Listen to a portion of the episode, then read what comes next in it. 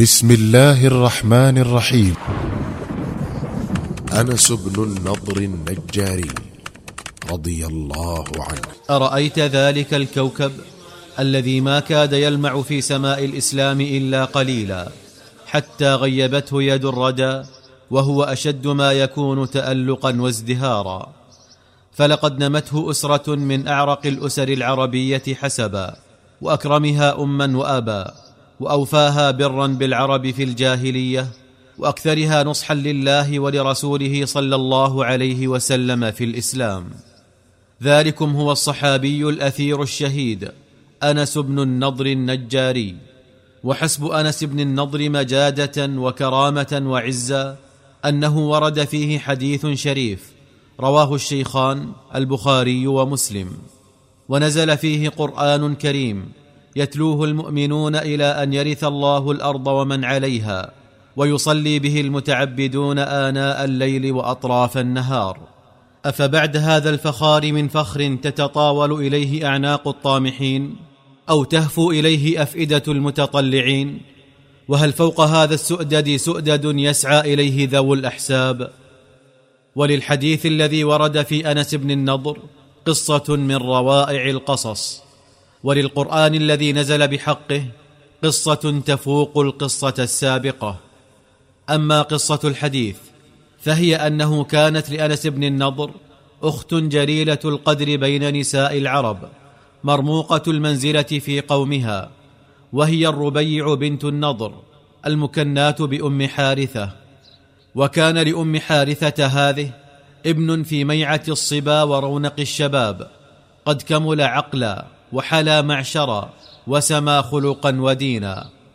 رآه الرسول الكريم صلوات الله وسلامه عليه قبيل بدر فنظر إليه في حنان ورفق وقال له كيف أصبحت يا حارثة؟ فقال أصبحت مؤمنا بالله حقا.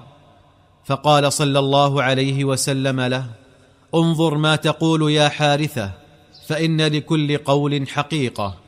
فقال يا رسول الله لقد عزفت نفسي عن الدنيا فأسهرت ليلي بالقيام وأظمأت نهاري بالصيام وكأني أنظر إلى أهل النار يتلظون بنارها ويتعاوون في جحيمها. ثم قال ادع لي بالشهادة يا رسول الله. فدعا له النبي الكريم صلى الله عليه وسلم بها. لم يمض على ذلك اللقاء.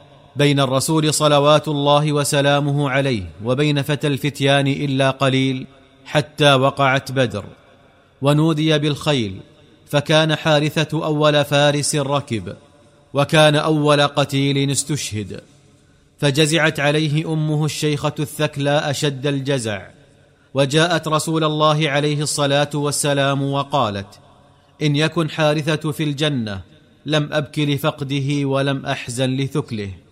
وإن يكن في النار بكيت عليه ما بقيت لي عيون تذرف وفؤاد يتحرق.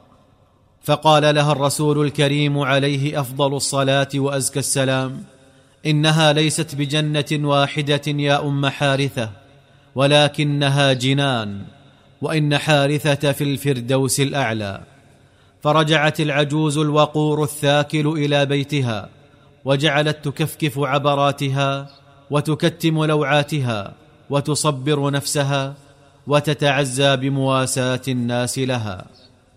وبينما كانت السيدة النجارية تذوق من مرارة المعاناة ما تذوق وتعاني من توفز المشاعر ما تعاني استثارتها جارية لجماعة من أهل يثرب. فما كان منها إلا أن لطمتها لطمة كسرت ثنيتها. ثم ندمت على ما فعلت أشد الندم. ولقد تقدم أخوها أنس بن النضر من أهل الجارية يعرض عليهم الفدية فآبوها فنهض إليهم وجوه القوم يرجونهم الصفح فردوهم وأصروا على أن يشكوها إلى النبي عليه الصلاة والسلام. فلما شكوها إليه قضى بالقصاص منها تنفيذا لحكم الله ومساواة بين المسلمين. فذهل أخوها أنس لما سمع وقال أو تكسر ثنية أم حارثة يا رسول الله؟ والذي بعثك بالحق لا تكسر.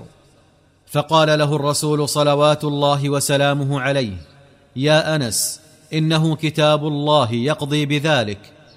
وقبل أن يتفوه أنس بكلمة نظر الرسول الكريم عليه أفضل الصلاة وأزكى التسليم إلى أهل الجارية المتصلبين المتعصبين.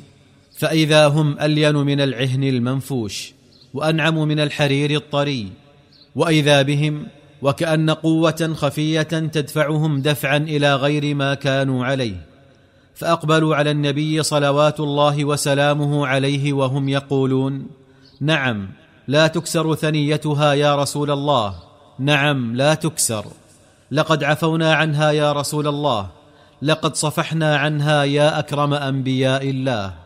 فنظر الرسول صلوات الله وسلامه عليه إلى أنس بن النضر في رفق وإعجاب وقال إن من عباد الله من لو أقسم على الله لأبره.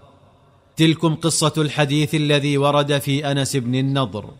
أما القرآن الكريم الذي نزل فيه فله شأن آخر. ذلك أنه غاب عن بدر لسبب لم يكن في وسعه دفعه. فشق عليه الا يشهد مع الرسول عليه الصلاة والسلام أول يوم من أيام الله في الإسلام وأهمه ذلك الأمر وأغمه فجعل يلوم نفسه ويقول ويحك يا أنس أتغيب عن أول مشهد شهده الرسول عليه الصلاة والسلام؟ هل أنت ضامن بأن يمتد بك العمر حتى تشهد مع نبي الله صلى الله عليه وسلم يوما يعادل بدرا في الذخر والأجر. والله لئن أكرمني ربي بيوم ألقى فيه المشركين ليرين ما أصنع. ولقد هم أنس رضوان الله عليه أن يقول شيئا آخر لولا أنه هاب ذلك فسكت. لم يمض على العهد الذي قطعه أنس بن النضر على نفسه إلا قليل. حتى قامت أحد. وأحد يوم قاس من أيام المسلمين محص الله فيه قلوب المؤمنين الصادقين وأبرز في ساحاته الأبطال الغر الميامين من طلاب الشهادة وأبناء الفراديس. وقد لقي فيه الرسول صلوات الله وسلامه عليه من الضنك والأذى ما لقي. فرمي بالحجارة وألقي في الحفرة وشج وجهه وكلمت شفته وسال دمه وأرجف المرجفون أنه قتل. وصدق أكثر المسلمين المجاهدين معه ما ذاع عنه وشاع. عند ذلك وجد أنس بن النضر أن الفرصة غدت سانحة للوفاء بما عاهد عليه الله عز وجل.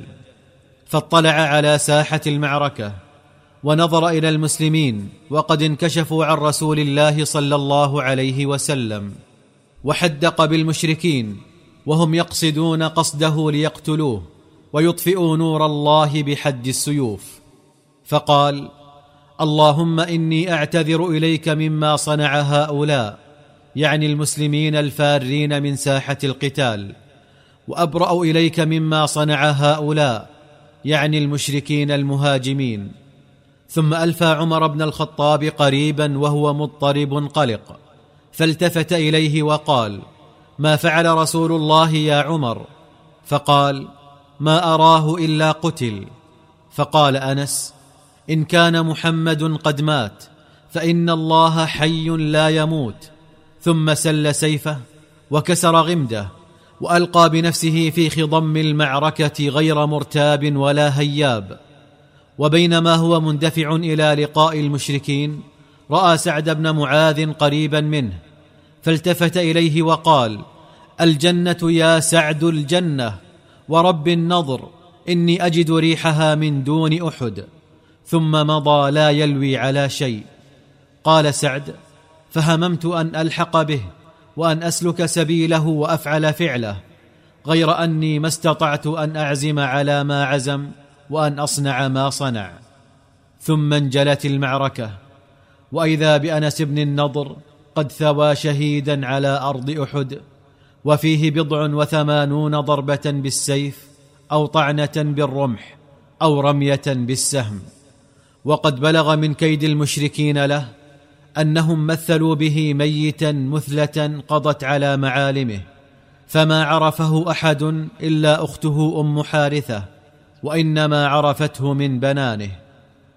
ولقد أكرم الله أنس بن النضر النجاري فأنزل فيه قرانا تلاه المسلمون آناء الليل وأطراف النهار وسيظل يتلى إلى أن يرث الله الأرض ومن عليها. لقد أنزل الله فيه قوله جل وعز من المؤمنين رجال صدقوا ما عاهدوا الله عليه فمنهم من قضى نحبه ومنهم من ينتظر وما بدلوا تبديلا. ورد في أنس بن النضر حديث شريف ونزل في حقه قرآن كريم.